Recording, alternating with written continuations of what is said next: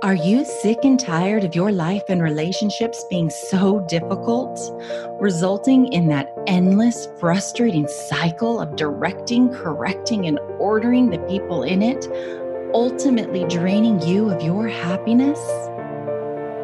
So, how are people like you and I, who care and are willing to invest in our relationships, people who are willing to take ownership of our behaviors and actions, how are we able to make the changes necessary to create intentional relationships? Well, that is the question, and this podcast will give you the answers. My name is Lindsay K. Porter, and welcome to Enlightened Relationships.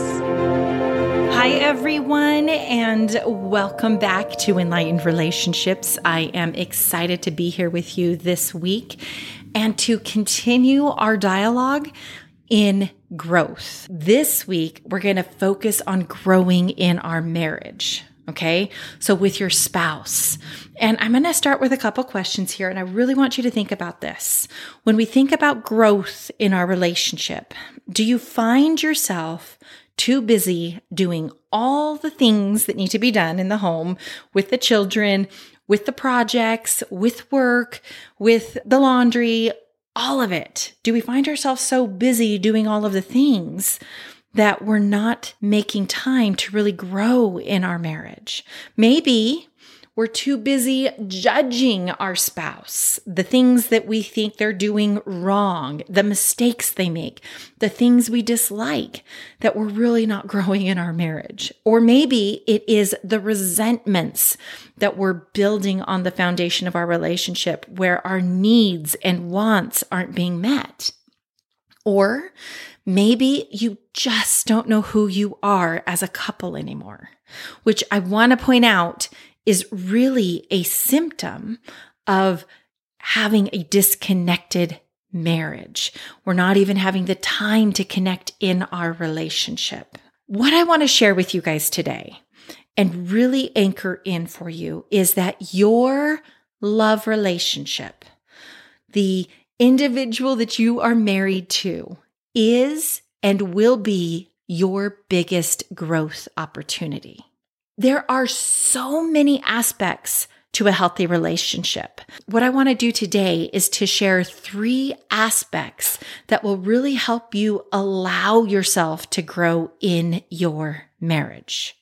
The first thing I want to talk about, and you've heard me talk about this before on the podcast, is expectations. You guys, expectations destroy your relationship because expectations are resentments waiting to happen. Why is this? Why do you think expectations are resentments waiting to happen? Well, I'm going to share with you what I think. And it is because we are having these expectations of someone else, our spouse, and we're measuring what that person is doing or not doing based on our lens or our perspective of the world.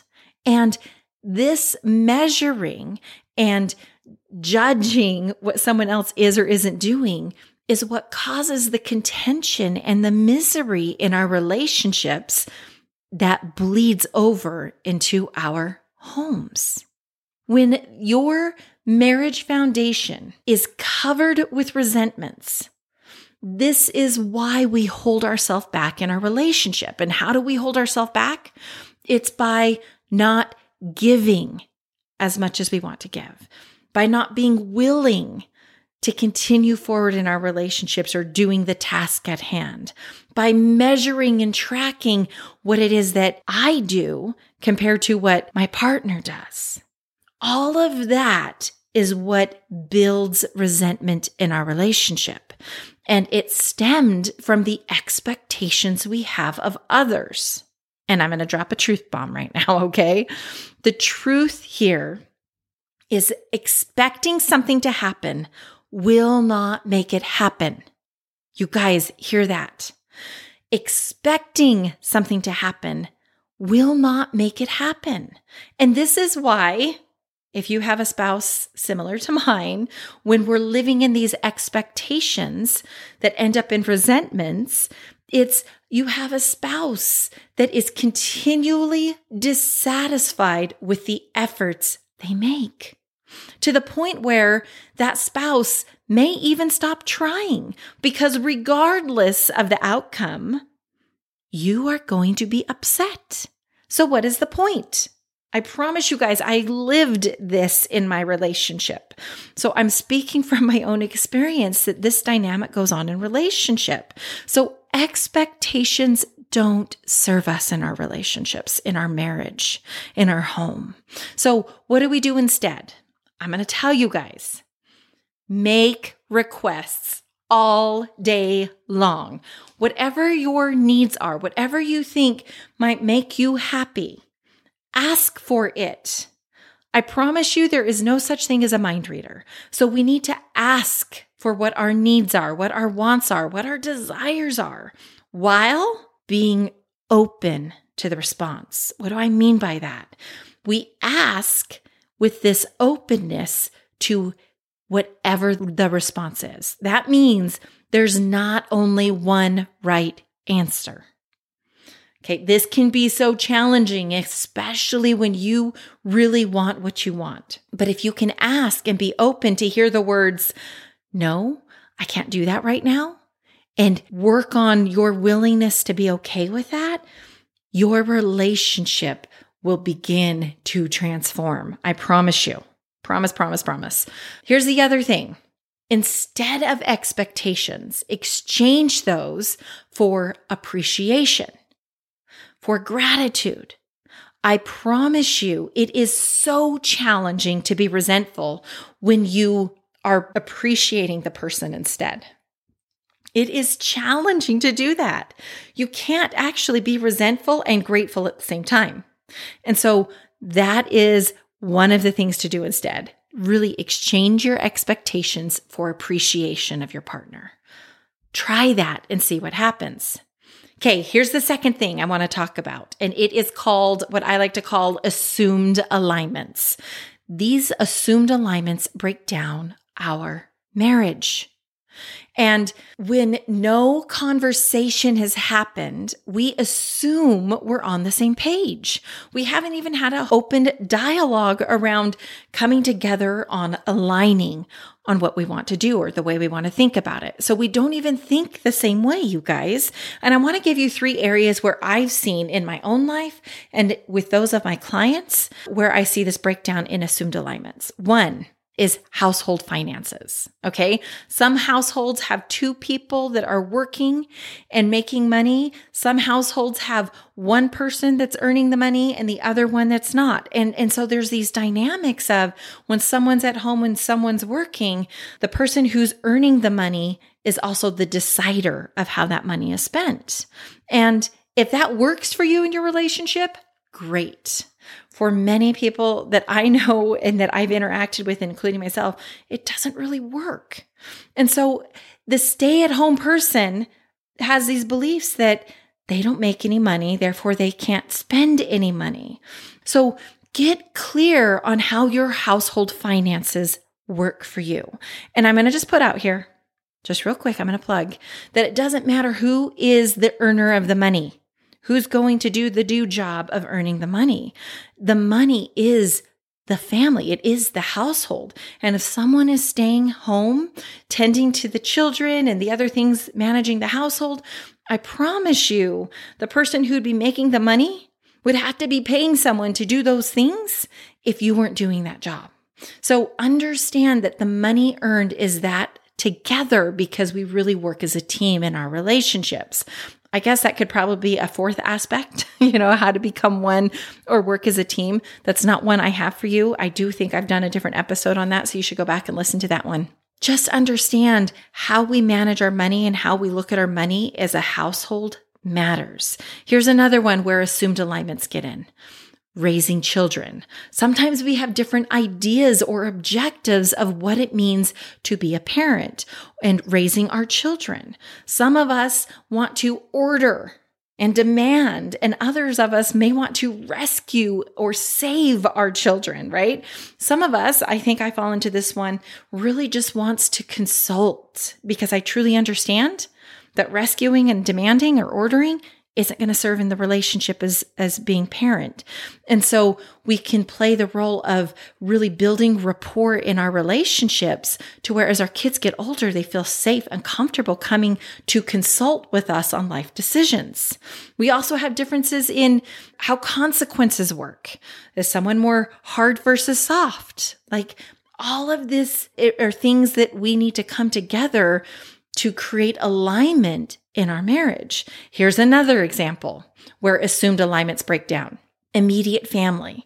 What do those interactions look like? What does it look like for the holidays, for birthdays? Are we spending every weekend with our immediate family or are we like a twice a year kind of people? I don't know what it is for your your family and your dynamics, but here is another area where we might have some assumed alignments that creates frustration and contention in our relationships that if we work on coming together in alignment, you'll experience it differently. And that's what I want to bring you to here.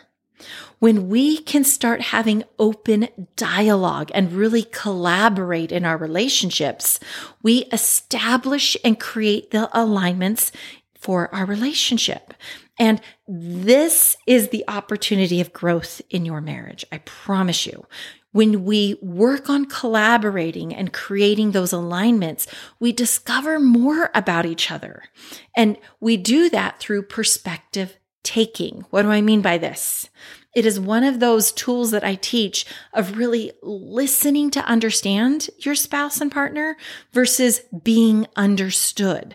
Sometimes we have to set our position, our perspective to the side so we can really understand where someone else is coming from and asking questions to really take in their perspective.